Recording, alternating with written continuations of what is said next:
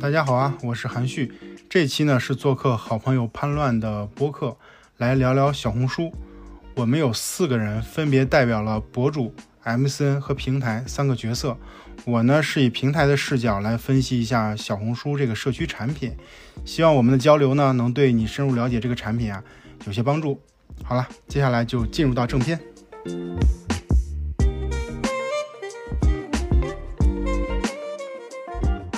Hello，大家好，我是明仔，我在这个小红书的 ID 叫做明仔和二毛子，然后二毛子是我的猫啊。然后我其实不只是一个小红书博主，我在这个现实生活里面，我还是一个投资人。看看，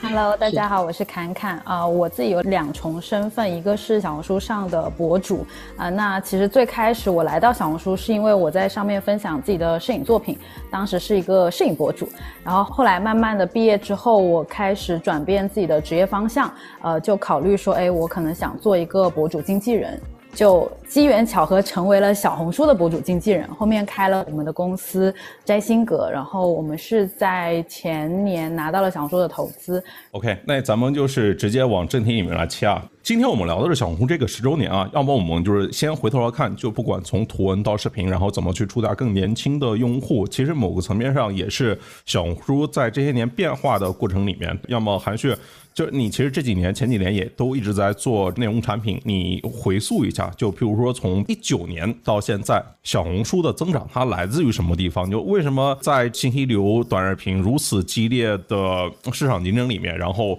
小红书能够就是今年肯定已经超过一亿日活了嘛？就怎么能够冒出来呢？从这个增长角度来说呢，就肯定是分两部分，一部分就是它的新增从哪儿来，第二部分就是它大盘的留存是怎么做到的。主要是从这两部分。那么首先讲新增，新增这部分这几年小红书做的最有价值以及最有利的一个策略，包括执行呢，就是它的内容和群体的泛化。那这个内容群体泛化，它的就是它的正确，或者说它为什么能做成？关键点在于说，他会认为就人群泛化是以一个人群为圆心，然后再去做内容品类的延展的。所以，因为内容品类本身它都是有关系的，但是如果你只把 A 品类、B 品类，就做一个排列，然后逐一去做延展的话，这件事肯定是搞不对的。但是如果你要分析你的用户群体到底是谁，让他有什么特征，再做延展，这件事情才能做成。我举个例子啊，比如说年轻的女孩都喜欢美，那喜欢美，她喜欢美妆，喜欢穿搭，然后旅行的时候喜欢拍好看的照片，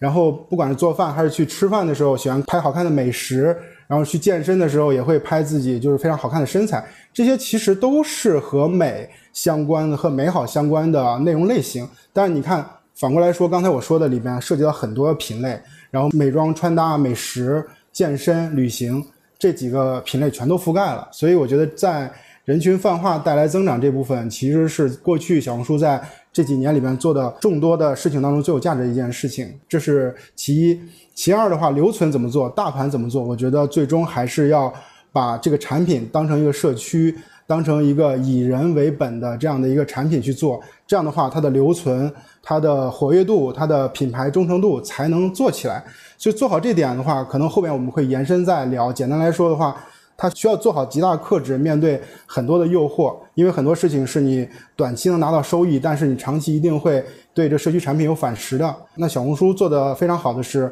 它很克制且。有节奏的再去一步一步推进，我觉得这是它在这个产品运转的新增和留存上做得好的这个点。但是外部来看，它还面对很多的竞争。你会发现小红书它是一个独占了某个用户群体和内容类型的赛道。那这用户群体呢，就是一二线高知，然后这个消费能力比较强的年轻女性。这个群体是它最初的一个源头。这个赛道呢，其实没有谁比小红书做得更好。那么第二个就是内容赛道呢，就是它的有用、有用类型的内容。那么现在可能不只是提有用，还有其他各种各样的生活方式。但是呢，最初几年有用就是整个小红书里边内容赛道里边最有价值一个点。你会看，不管抖音、不管 B 站、不管快手，在有用这件事情上都有。但是你说它有很突出吗？其实没有。它有用户心智吗？我觉得是不够的。那小红书在有用这个事情呢，用户心智做的也非常突出。所以你把人群跟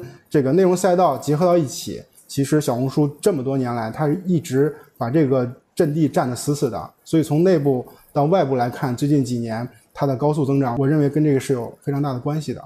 就你说以人为本的时候，我就其实八二的时候，那个小红书的 CEO 新史就是毛文超，他其实也发了一个演讲，就提到小红书存在的意义是什么，就是说是以科技为笔，以人文精神为墨，然后勾画人间烟火气，最抚凡人心。但是是在这里面，就是聊到做人跟这个做号中间这个差距的话，我们是应该去做一个垂类。还是应该什么都发呢？就譬如说，我们看短视频里面，譬如说，不管是抖快的规律，其实是一般一个知名博主，他的人设都是在某个垂类里面是既定的，就是他内容的主题方向都不变的嘛。但是我们在朋友圈里面，可能是什么样的内容都发。对，我不知道，就譬如说明仔，你你就是你是怎么看这种 IP 它跟人设一致性这个问题的？就因为你其实不是一个垂类博主。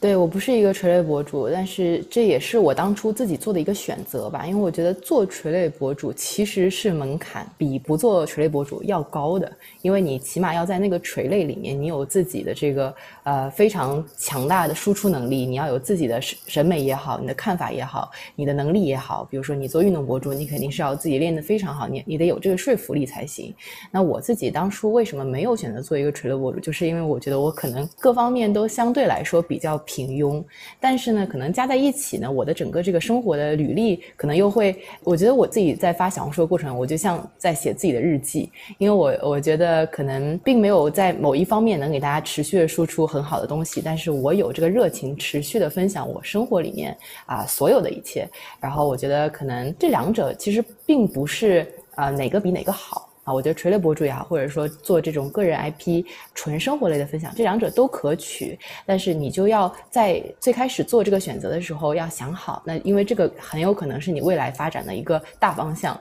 因为无论是你想你做这个分享类的这个生活分享类博主，你想转垂类是很难的。那当然，垂类博主想转成一个什么都分享的，他也会发现自己在发非垂类内容的时候，他也有很大的这个数据的下滑。而而且我其实做这个选择的有。有一个另外的一个原因，也是因为我其实一直以来都不是一个全职博主的身份，我其实一直都是边工作，然后边去做博主，就是两件事一起做，所以我的时间也是相对来说比较有限的。然后同时呢，我也是，我觉得可能我自己也是一个很容易对很多事情会感到有些疲惫的，所以我需要自己一直创作非常。新的内容，然后拓展新的领域，才能让我保持一个输出的那种动力。所以这是我自己为什么不做垂类博主的原因。但呃，也有一些不好的这个后果，也就是说起量比较慢一点，然后跟这个呃同样时期做垂类博主的博主比起来，啊粉丝数看起来是少一些的。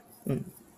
哎，看看怎么看垂类和泛化这个问题呢？就是一个博主他的内容跟他的身份。其实我觉得，就像明仔说的，你有不同的选择。那我认为在小红书上，这个选择会更加的友好，因为可能在某些平台，如果你不做垂类的分享，你很难被人看到，或者说你很难被人肯定为某一个大 V。那么在小红书上，像我们自己去签约博主的时候，呃，两种博主我都喜欢。我认为这两种发展模式，它只是发展模式而已。那像很多的新的朋友，他想去做小红书的时候，他们来问到我意见，我个人的建议。是在早期，如果你能做垂类博主，那可以去做，因为像明仔说的，垂类博主在早期的时候，你更容易被人看到，或者说可能你在这个最直接的话，就是当一个人点进你的主页的时候，如果他都搞不明白你在干什么的时候，他很难按下那个关注的按钮。为什么大家说小红书的粉丝很值钱？就是因为其实，在小红书上，让一个人去点赞你很容易，让一个人收藏你很容易，但如果让一个人关注你，还是需要一些。那无论是账号的一些整洁性，或者说可能一些呃性格上的吸引，那这一点上来说，可能在早期垂类博主是有优势的。但是可能到某一些时候，比如说我这个赛道，可能它在几年前它是比较好的一个赛道，但是到了今天，它可能这个赛道无论是从商业化，还是说可能涨粉的广度来说，它可能都会受到限制的情况下，那么泛类的博主它可能就会更具有优势了。我自己举个我认为很直接能说明的一个点，就是美妆博主，你会发现，特别是在疫情前，可能美妆这是一个非常火热的，或者说可能它作为小红书一个。很标志性的这么一个垂类，呃，是很受欢迎的。在那个时候，你去涨粉也好，或者说可能你去做商业化都很不错。但是经历了整个三年，呃，你会发现，一方面，呃，那三年可能大家不太爱化妆了，或者说可能你化妆也没什么用了。第二是可能国内的国产品牌都在不断的内卷，然后导致说可能大家无论是对流量也好，还是说对博主的选择，或者说甚至是整个投放，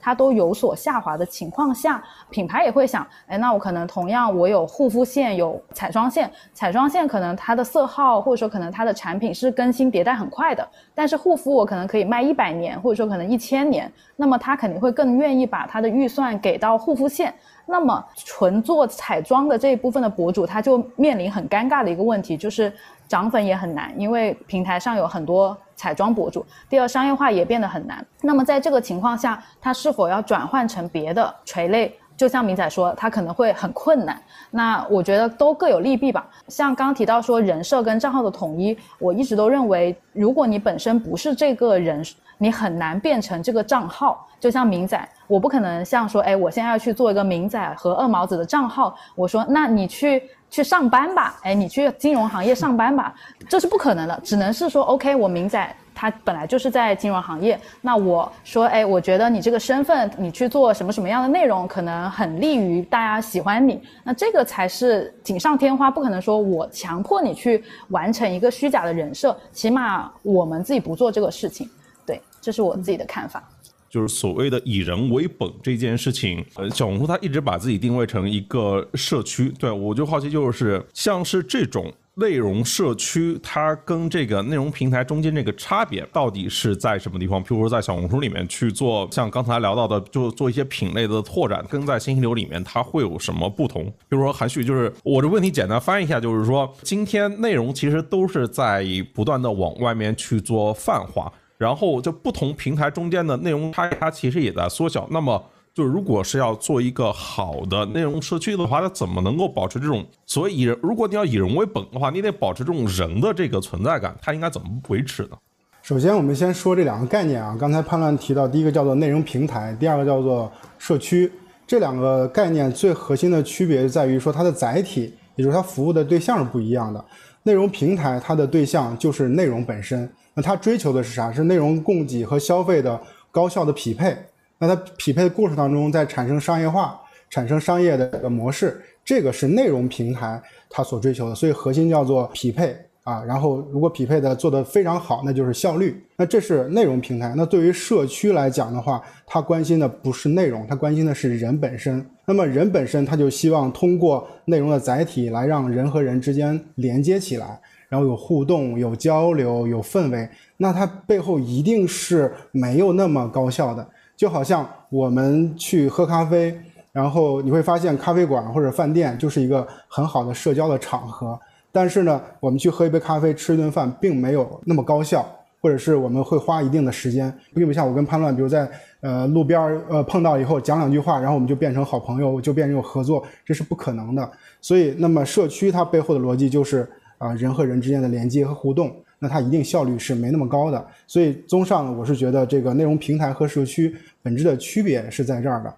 那么，如果要把社区里边的人以人为本，把它做好，那核心我觉得就是社区要做三件事情。第一个呢，叫做就是搭场子。我要把这个咖啡馆呀、饭店呀、老年活动中心啊，把这个场子搭起来，这样的话才会有人进来，坐在这里打打麻将、喝喝茶、嗑个瓜子儿，对吧？这是第一点，要搭场子。第二个呢，叫做建氛围。这个氛围是指我作为一个 UP 主，作为一个内容的创作者，我在这里生产的内容，那么我希望这个氛围一定是友好、友善的，大家有共同的追求、相同的价值观、相同的审美。那我才会在这里持续的活跃下去，这个是非常重要的一个氛围带来的正向效应。那么第三点呢，叫做促互动，就是我们讲社区一定要有人和人员之间的互动。那么这个场子里边，那大家的互动就会变得非常重要。因为我了解小红书的算法里边，它的互动、它的点赞、呃收藏带来的这个这个指标，它的权重是相对来说是比较高的。那么其实就能看到它的这个社区的导向，它的这个价值观导向是希望更多被互动的内容是更多被看到的。所以这三点我觉得就是以人为中心的产品啊，它应该有的几个特点。那这三个特点，我觉得小红书本身都是做的比较好的，对它其实都是具备这些优势的。但是如果账号只是做人做生活分享，然后多网互动那一块，它就真的能够持续获得关注，变成一个还 OK 的。就是因为今天做自媒体已经变成一门玄学了，就是做博主也是一份非常好的一份工作哦。但光做生活分享，光做这些，它就能够持续获得关注吗？我其实是想问一下侃侃啊，就比如说像你们摘星阁签了那么多账号，在小红书里面爆款内容到底有没有什么范式？或者说什么样的内容跟博主他在小红书里面能火？首先，我认可你刚刚说玄学这个事情，就是我经常我也跟我的博主们聊，他们经常会对我发出灵魂拷问，他说为什么这篇我那么用心，结果点赞就那么一点，然后我随随便便我什么躺在床上，我花了五分钟发的一个内容，它就爆了呢？就是有时候你也很难确实去。捕捉说，OK，我这个平台流量的算法，然后我自己本身也不是一个算法机制的这么一个人吧，我可能我更看重的是它可能内容本身，以及我认为博主们其实不应该去纠结某一次的爆款，就是 OK，我可能这一次爆款是火了。呃，我可以去继续的复制，比如说可能，哎，我随便举个例子，我我以前经常的所谓的爆款内容就是我的创业经历。那我的创业经历，我做这个部分我是能爆的，那我可以去做呃相关的内容去持续的所谓的引爆它。但是总的来说，我认为在小红书上分享还是要基于你自己本身想要说一些什么。就像我们刚刚说的，你可能以人为本。如果说 OK，我可能我像我去年的状态是我是休息的阶段，我自己没有怎么把重心放在。在工作上，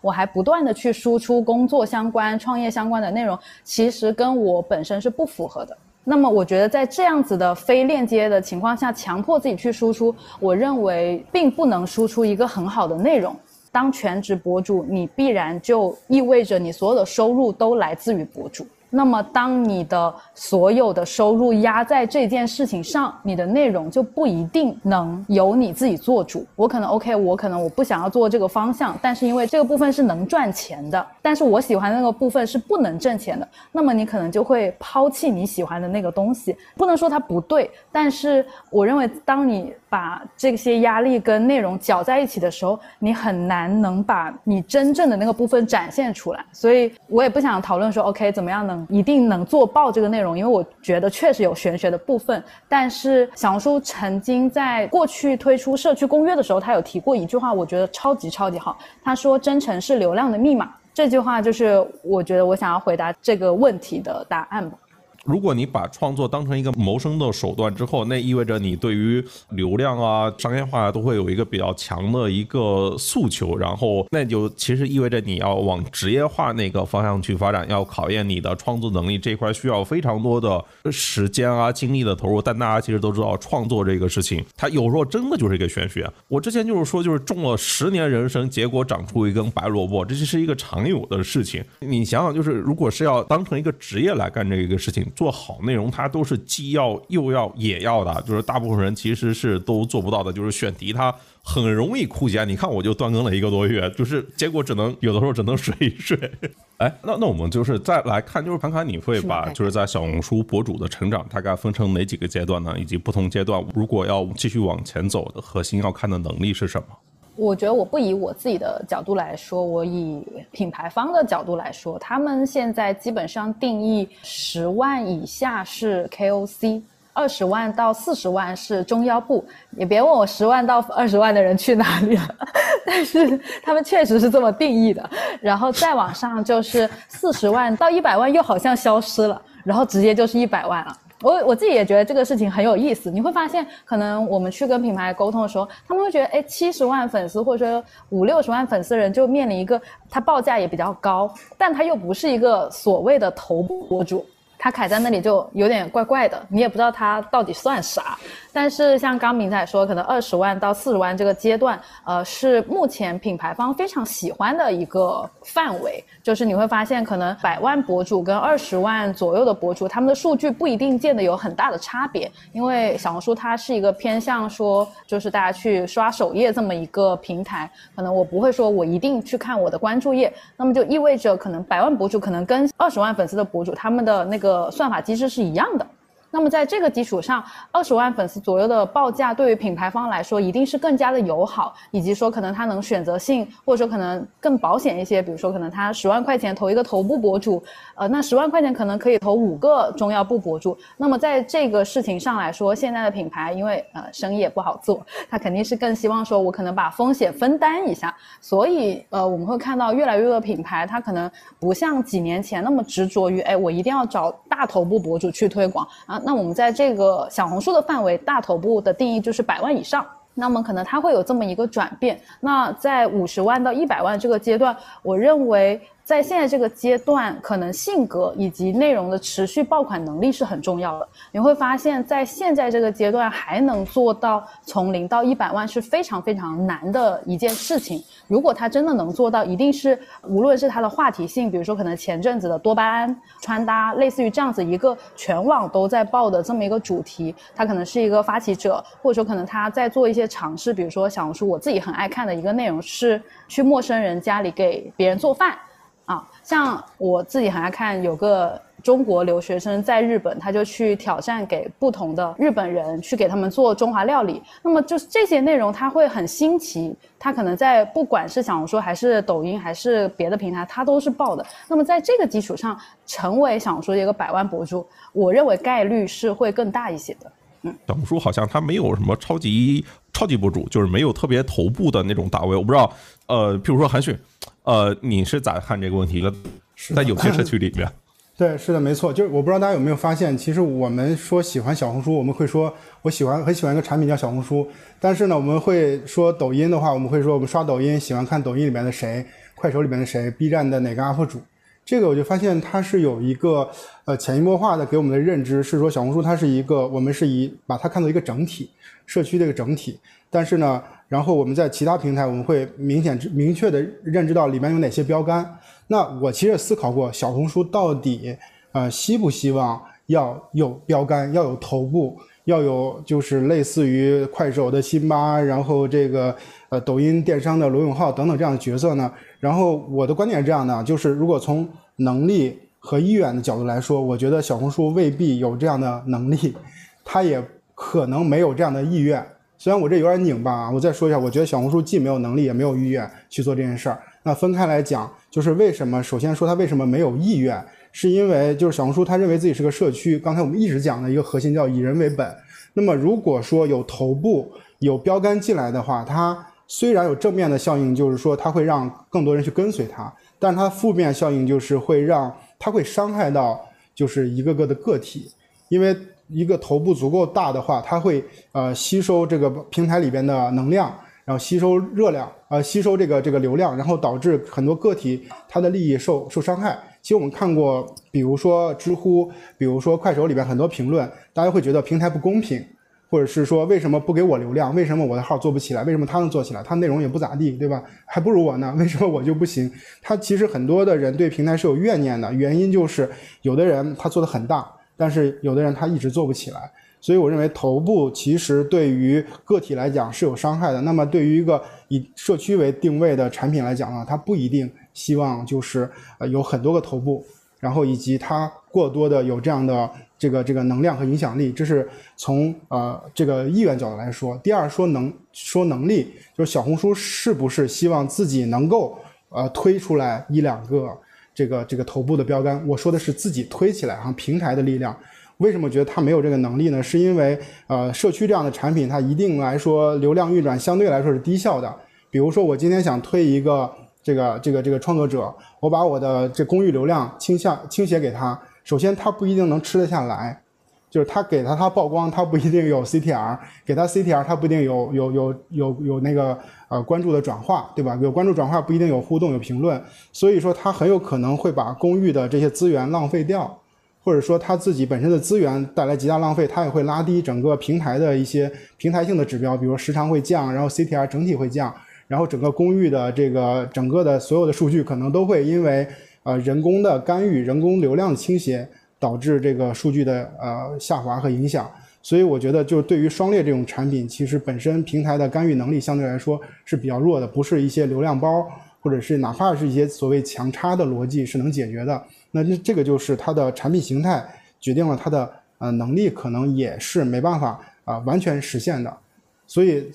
从能力和意愿角来说，我觉得我觉得对于标杆来说，小红书未必有能力，也不一定有这个意愿。对，这是我的观点哈。OK，那其实就大家另外关心一个点，就是创作方向的问题。对，以及那个类目的问题，就之前大家说小红书想到的都是可能是美妆、是穿搭，当然这几年就是更多的生活方式在小红书里面流行起来，像是美食、露营、户外等等，都让大家记住了。侃侃，在你来看的话，下面你会觉得哪些的类目或者说哪些的玩法是你更愿意去尝试的？嗯，新的赛道像刚刚提到说户外运动这个部分，我认为它是很火的，因为其实跟大家年轻人的状态也前进而前进。比如说，可能这几年大家更注意健康了，所以大家更愿意说，哎，我可能去多做运动，多去做一些户外的尝试，更愿意去亲近大自然。那除此之外，我自己关注到一个小红书上非常火热以及变得更火热的一个赛道是家居。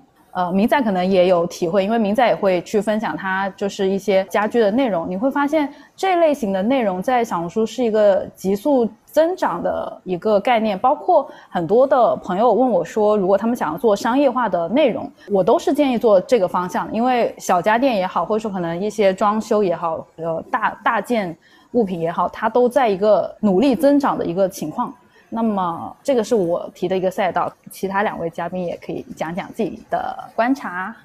明仔，你的观察呢？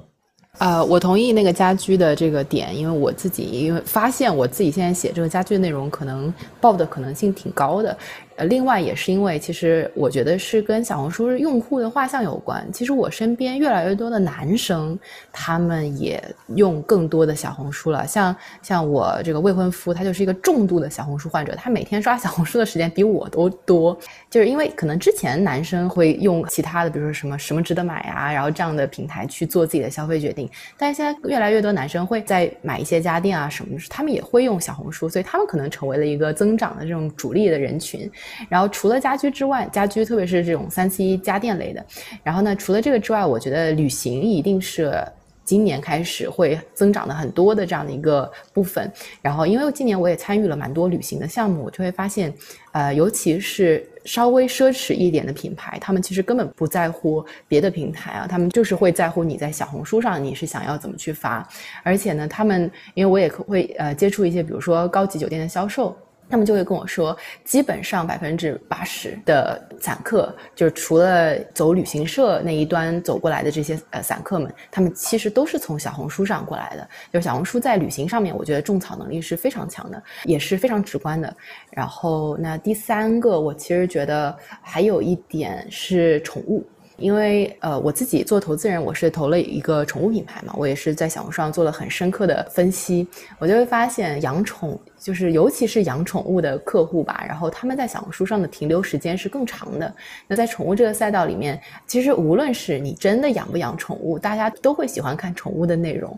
然后甚至会被宠物的内容种草，然后去养宠物。而且在现在这个情况下，大家都知道养孩子成本很高，然后可能更多人会成为这个二胎、三胎的宠物的爸爸妈妈。那所以呃，这也是我觉得是未来非常值得关注的一个品类吧。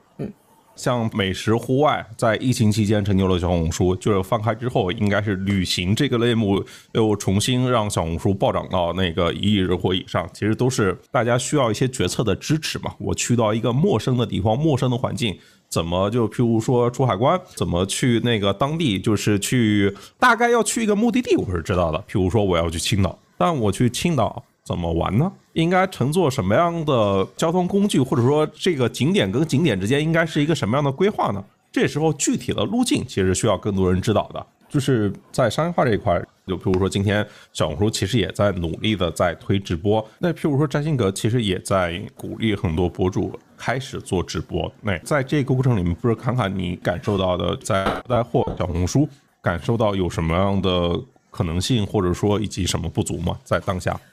嗯，其实我们有尝试过两次直播，就是虽然都在小红书这个平台上，呃，你会发现两次特别有意思。第一次的时候是在小红书刚有直播的时候，我们就开始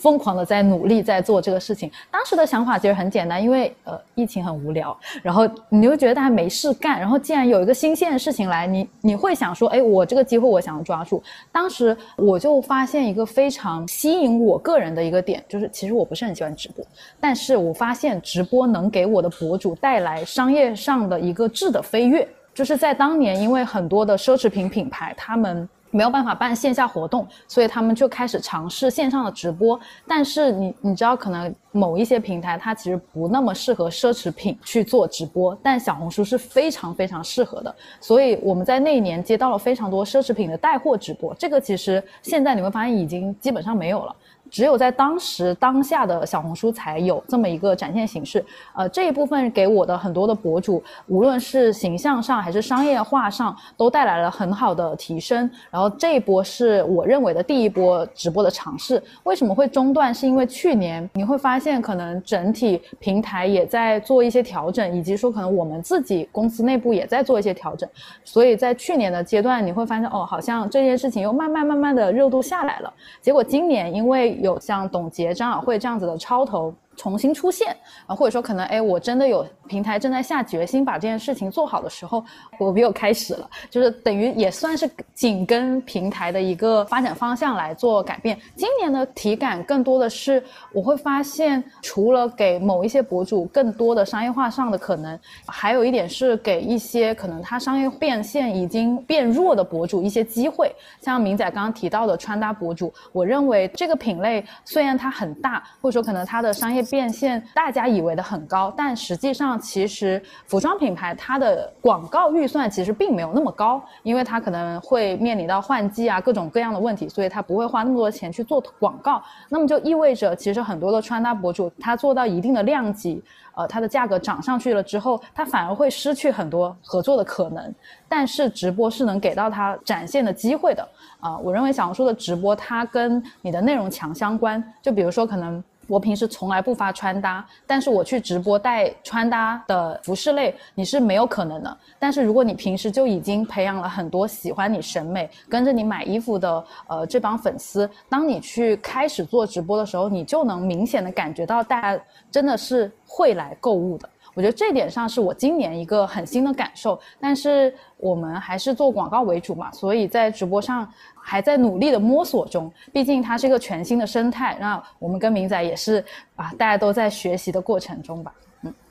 举个手发个言啊，这个好，这个说到这儿特别想说，就对于那个直播带货这件事情，直播电商，呃，因为最近这个小红书出了董洁、张小慧这两个，刚才我们叫头部，我个人觉得这两个是特别好的案例。然后它案例就在于说，告诉这个行业里边有这样的角色，然后以及用这样风格，可以在小红书里面取得好的成绩。然后这是呃我对这件事看法，我提供一些平台视角。就是首先我想讲的是，像董洁和张小慧这样的头部，一定不是平台设计出来的。所谓设计出来是说，那个小红书说了，我想去捧三个人，这三个人是这个董洁、张小慧、张静初等等谁谁谁，然后一推咔就火了，这不可能，对吧？这是就是大家愿意相信的故事的情节，但是一定不是一个最最初的情况。那么最初一定还是跑出来的。他可能说，对于直播电商这件事情，那可能我们的 KOL 也要做，明星也要做。那到到底谁能跑出来的，我们就拭目以待啊！据我了解，可能最初内部也不一定认为就是董洁是一定是会成为直播电商带货现在这个环节的一姐，对吧？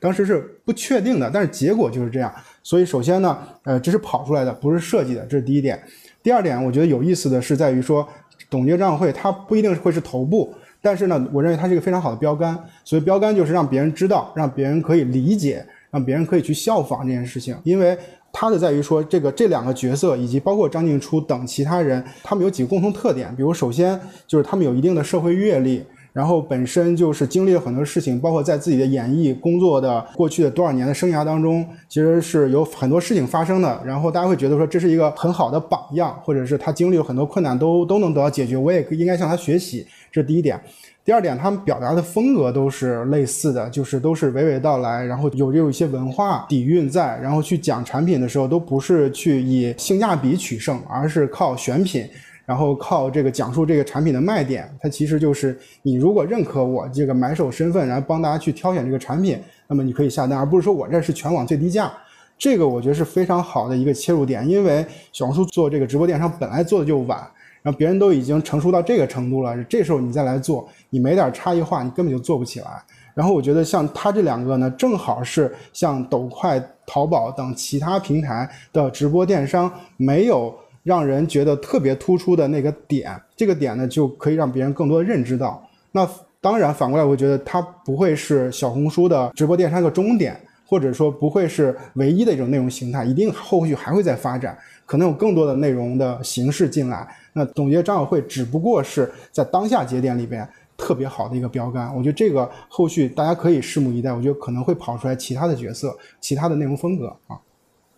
肯定嘛，这个平台就是属于千金买马股，然后这个我投入更多资源，然后我造也得造一个出来啊。但但我好奇另外一个问题，就是大家就是都说小红书商业化的问题嘛，都说种草，然后种草这事呢，它又分一件事情叫水上水下，对，就是我就想起就是其他平台，比如说抖音当年要做星图的时候，其实是。强行惩罚那些不走星图的那些带货的 KOL，直接把他们流量直接没收了。对，呃，我觉得是这样，就是这个水上水下这事儿，就看平台想不想打，就是以及他在什么阶段应该打。就是比如刚才潘乱说那抖音的例子，我觉得抖音它做事儿的原则还挺清楚的，在过去几年都是它既牛逼又狠，就大概就这样，它做什么事儿都很狠，就是但是它背后的商业逻辑又很强。所以他在打这这些这个这个当推星图的时候，去打这些商单的时候，其实就做的我觉得非常的坚决。那么这件事情执行起来，我觉得就会有比较好的收益和效果。那我觉得比较纠结一点在于说，呃，比如说别的平台，它是不是在那个阶段应该打？比如我以前在我以前的平台的话，我们其实在某个阶段明确知道，呃，这个直播间它是可以把这些呃他的粉丝导入他的私域的，导入他的微信群的。那我们是不是应该去打？那我们发现本身这个组件用的人很少，然后这个品类啊，比如这个业务其实也没有做起来。我们为什么现在还打呢？对吧？你还是要等这个平台先把这个品类、把用户群、把这个这个这个群体养大了，然后你再去收割，这是一个正确的逻辑。所以回到小红书来看的话，那么小红书要看它选择什么样的时间节点，然后来去做这件事情，然后以及用什么样的决心去做，这个可能要看。呃，这个这个平台管理者是怎么看这件事情？刚才其实前面也聊到，就是在做直播带货的时候，它跟做内容社区还是有一些不一样的。它还是需要超头有示范效应，然后吸引更多人来到这里来参与这件事情里面的。但我的侃侃刚才说那个问题，我更好奇一点啊，就纯属个人好奇，有哪些内幕就是它的广告预算不是很高，但是它如果做电商转化的话会很高呢？据我现在观察，穿搭、运动。运动其实也有点偏穿搭。我们最近有看到有运动类的博主，他可能粉丝也不是很多，但他一场直播也能带几百万。那你会觉得这是一个在广告世界里不太可思议的一件事情，因为你会发现我们在去签运动博主也好，或者说可能直接在后台去看运动博主的数据也好，你会发现虽然他们会有固定的粉丝，但是他的广告是不多的，因为可能很多的广告的这个预算。很多的还是给了时尚博主，你像楼上的这位，就是他也接了很多运动品类的合作，他反而不一定我真的去跟某一个健身房的大佬去做合作。那么，所以在这件事情上，你会发现，哎，直播上可能运动穿搭会有一些不一样的火花。就其实可以展望一下嘛，就接下来小红书它会怎么从一个生活分享内容的社区，然后变到去服务更多的用户。那个十周年演讲里面，其实提到小红书未来需要建设一个辽阔而温暖的社区。我想这个问题呢，就是第一，怎么辽阔呢？就是小红书下面要增长的话，下面应该去做什么东西？韩旭，呃，我觉得啊，个人看法，我觉得小红书一定能做得更大，但是它未来应该不会是最大的，因为这是它的产品形态所决定的。刚才回到判断问题，就是如果要去做得更大，做得更辽阔。那这些增量在哪？它应该是从哪儿去找出增长点？除了现在的这个人群和品类的拓展之外，我觉得它可以去做的城市人群做更下沉。但大家可以先别着急，说这下沉不代表就要做 low，或者是要把这个内容的社区氛围全部推翻，或者是有很明确的影响，这不会的。大家可以试想一下，就是我们现在人口结构的这个变化，有大量的这个在一二线城市的这些人，年轻人，比如大学刚毕业的学生。然后因为就业的问题回到了老家，或者是一些职场年轻人回到自己老家，他是有这样的人口的迁徙的现象的。这样的话，其实他们这这些人是具备了比较好的审美，具备了这个大城市这些信息，然后以及整个的认知，它是可以带到他们的这个老家的。比如我老家就是一个四线城市，那我回去的时候，我会把这些信息、这些内容都能带回去，那么我就可以成为一个在四线城市里边去使用这个小红书的这样的一个用户群体。这样的用户群体其实是不小的。那我觉得它未来的一个增长点在于说，它在城市的下沉里边会筛选出来本身就和它的内容社区调性非常相符的这批人，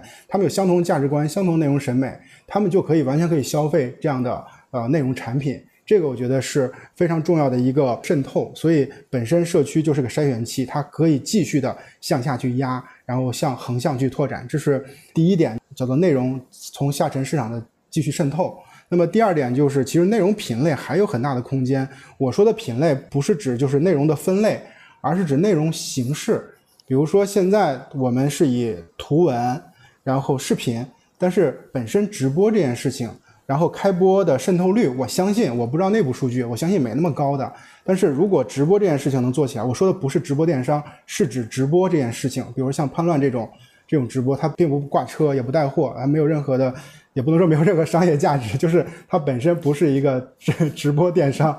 对的直播间，那么它本身也是内容形式啊。然后如果说整个的直播的内容形式做起来，直播渗透做起来以后，我相信对于小红书的内容生态也是一种补充，它有更多的想象空间。那么除了直播以外，还有音频啊。要知道，就是我跟潘乱其实都会用一个产品叫小宇宙，它是一个播客的平台。我会发现小宇宙跟小红书里边的用户重合度是极高的，就是大家会在那个里边去推荐乱翻书，然后然后这帮人就会问这是应该去哪里听，然后去那个这个小宇宙去听，我会发现这两个平台里边它内容重合度很高，所以就能发现内容形式还有很多的这种拓展的空间，我觉得这是未来可以延展的地方，嗯。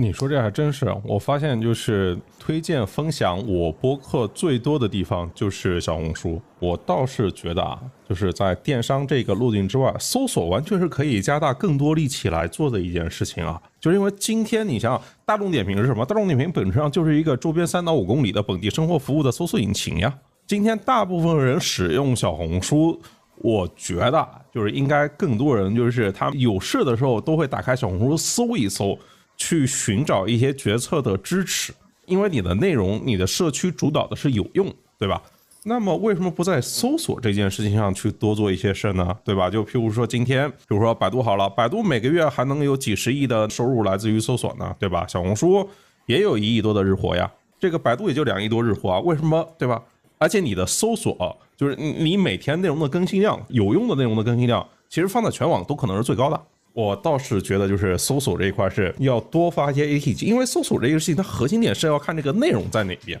它不是看你技术有多好。对，如果你内容做得很好的话，你那个搜索的技术，你的积累哪怕只有五十分，你给人的体感也是八十分的。就是这是一个感觉上是一个可以花更大力气去做的一件事儿。你是说要干预搜索结果吗？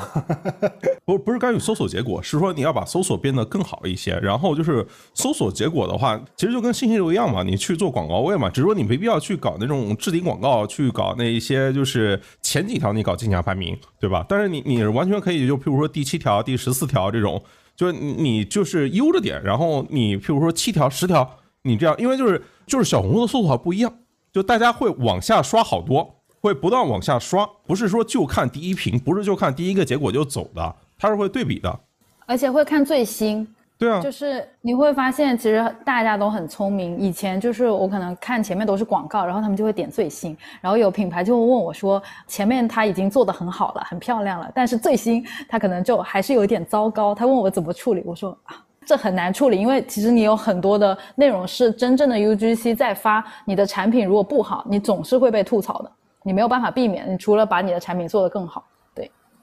这就是非常大的差别啊！就是因为它是一群真的人在发内容，它不是一个静态的网页，这就是小红书最大特，就是我们心里面觉得它最有用的地方嘛，就是真的是有普通人在分享对其他的普通人有用的东西。是的，对，这是它搜索做得好，或者是呃搜索做得好带来的结果，然后以及我们认可它搜索价值。比如说它的为什么长尾的账号有流量或者有商单呢？其实就是因为搜索嘛，因为搜索可以分发足够精细化的一些需求给到一些非头部的这些账号内容，这是小红书牛逼的地方。但如果说你在它牛逼的地方去做商业化的这些探索，我会觉得现在是一个非常就我觉得不是特别是时候，以及会非常伤害用户体验。对，这是我觉得。在在这个阶段，嗯，是这样的啊。对，也有品牌问过我那些不好的永远在前面，问我怎么把那个东西删了。我说我帮不了你。我说这点就是啊，很多品牌很在意的部分，但是他确实现在没有办法去干预小红书帮他们处理掉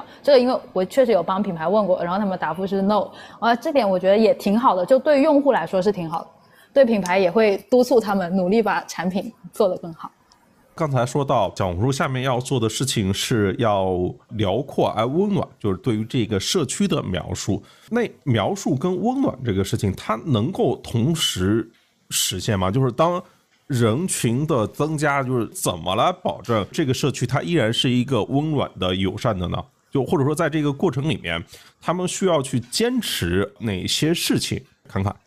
我认为小红书其实能做好这个事情，就包括我觉得摘星阁跟小红书有一点很像的是，我们都是想商业化，但又不想那么商业化的一个平台或者说一个公司。那么我认为能决定公司的一个情况，因为虽然说是平台，但是其实幕后其实是各种各样工作人员组成的，以及创始人的心智。那创始人如果有决心，或者说幕后的团队有决心，我要把。我想要保留的一切保留住，我不认为它一定会被人群冲淡。对我认为辽阔跟温暖是可以同时存在的。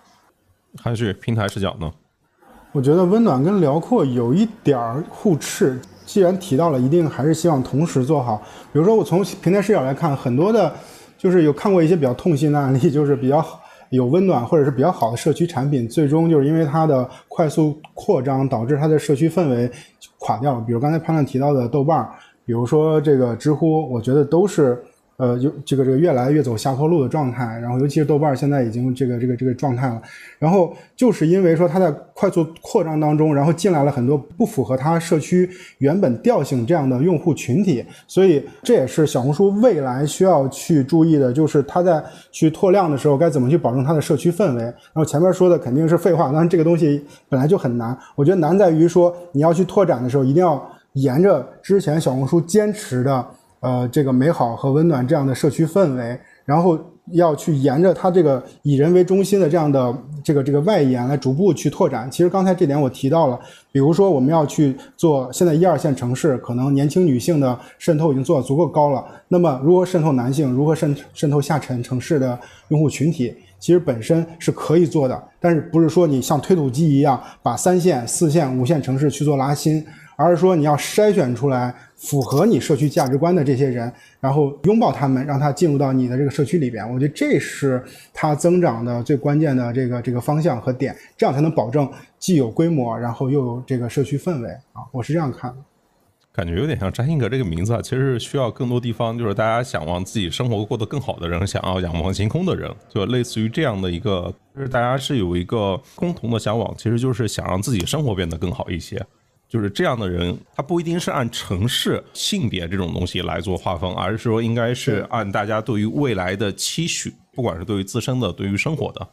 对，就是我其实很久以前有说过一句话，我觉得很适合在这里分享。就是我认为博主们存在的意义是，可能他的观众、他的粉丝还很小，或者说可能他还在为某件事情很忙碌的时候，他看到有一个他喜欢的人，他过的生活，或者说他走过的路，是他可以未来去努力触达的，他可以带他去看到不同的世界。那么在这个交互的过程中，是博主我认为很重要的一环。那这个平台给到这些博主机会。所以我觉得它存在意义很重要。对，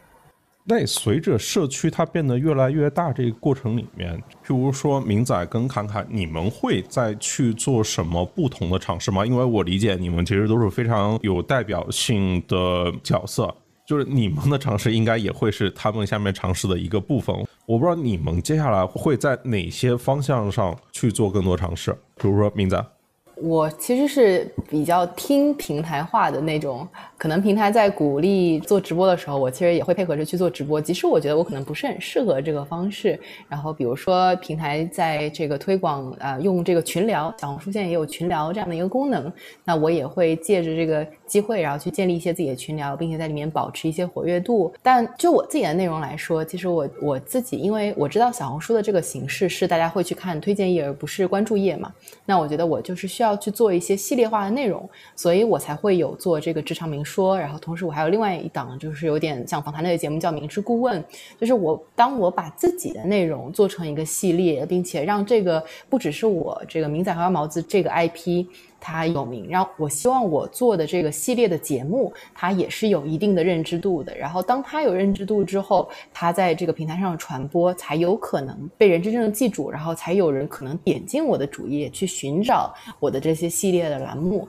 那这个其实是我未来可能会发展的一个方向。其实你会发现，小红书里面内容非常大的特色就是。它里面有关于人在生活不同的场景以及人生不同阶段碰到各种问题的其他人的分享。你要，比如说明仔要订婚，然后接下来可能还会有结婚，然后女性成长起来自然的会有生育，对种种的问题，就是人，譬如说买房装修，就是他在不同阶段，譬如说怎么去考四六级，我觉得种种吧，就是人在不同阶段里面碰到的问题，其实你如果真的回想一下的话。就是人在什么情况下需要搜索？人在陌生的情况下，人在遇对未知的情况下，他才需要一个搜索引擎。然后需要搜索引擎，它需要一些指导，需要一些指南。那个内容它未必完全有用，但是我当我知道有这样的一些人的选项，这些人的选择之后，我心里面会变得特别有底。我觉得就是小红里面就是有非常多人，就是他就跟明仔跟侃侃一样，都是很多年。其实这这几年跟你们最初的时候，其实人生的阶段状态都已经发生了改变。当然，你们在不同的人生阶段跟状态里面，都留下了当时一些际遇的分享。我的这些对于后来的人是非常有用的。在之前，我们其实很少能够在一个地方看到这么多这种类型的内容的。是的，是的，没错。就是之前我们前采的时候，潘老师也问过我说，我是在哪些阶段的时候涨粉最快的？其实就是在这些变化的时候，情感上有问题的时候，情感上幸福的时候，职业变化的时候，然后或者是工作上有一些新的突破的时候，上综艺的时候，就当我人生在变化的过程中，我做出的分享就是会被更多人看到。而且很多人在看这些分享的时候，他们不是寻求解决方式，他们我觉得更多的是在寻求一种。情感上的一种啊依托，就是哦，原来在你身上也会发生这样的事情，那以后可能或者我可能这个事儿也也已经发生在我身上，或者是即将发生在我身上，但是因为看到你的分享，我知道我不用害怕，然后我觉得这个是很重要的，小红书上提供的一种情绪价值吧。嗯，OK。我其实就是想，最初我跟小红书聊的时候，他们就是说，其实建造社区就像是建造城市，因为你提供的就是一个场所嘛。社区某个层面上就是跟城市对应的，就是这里的居民，他也是因为一些原因而来的人，让一些居民他有一些原因可以来，然后他待在这个场所里面的时候，就是说多数人啊。是可以去倾听别人的声音，他们人的动作，然后少数人呢，他可以去发出自己的声音，同时呢，他还可以找到自己感兴趣的人。呃，我们最后再聊一个话题吧，就譬如说，对于小红书未来的发展，大家有一些什么样的期待？对，就譬如说，如果他想要走的呃更远一点，或者说你如果你你觉得小红书如果想要变得更好一些，呃，对，有什么样的一些期待？比如说，要么韩旭，你先说啊。好的。那个刚刚说到城市这件事情，其实城市也是我未来对小红书的一种期待。因为我在研究社区的时候，其实我们都希望每个互联网社区都变成城市，因为它极其的美好。美好在于说城市可以，尤其中国的城市可以承载很多不同的群体，然后不同的人群、不同职业，他们有不同的文化，这个是中国城市特点。比如说我在北京，然后北京，因为我在北京的北五环外，就都是 IT 互联网人。然后我们北边的人跟东边的人就完全的不一样，这个我就不展开说了，大家懂的其实都知道。那么我在想，如果说互联网产品，尤其是比如像小红书，它也能做到说，不管是年轻的女性，还是说这个男性或者更下沉的这些市场的用户群体，都能在这个社区里边去呃去正常的活跃，然后以及内容分发都能知道说，哎，这是下沉市场，他可能喜欢这类的内容，我们就可以分分发这类的。那么另外一类呢，就分发另外一类呢。我觉得这个呢。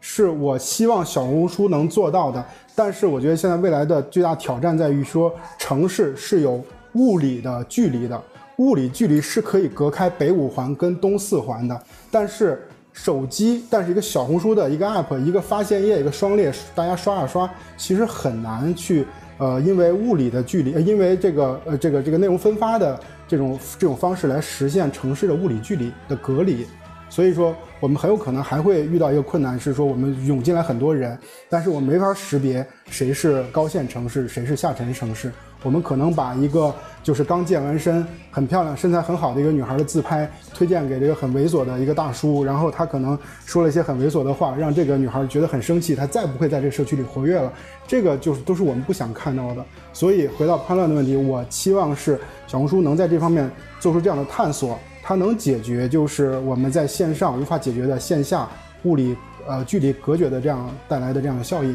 啊，这是我的这个期望。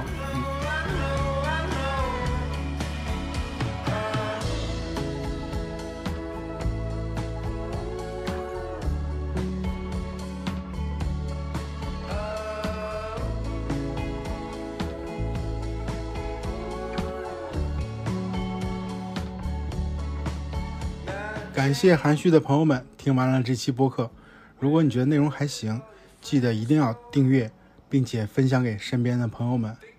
另外，我把自己的公众号、极客还有视频号写在 show notes 里了。如果你对我内容感兴趣，也可以去关注一下。非常感谢。好了，本期内容就到这儿了，我们下期再见了。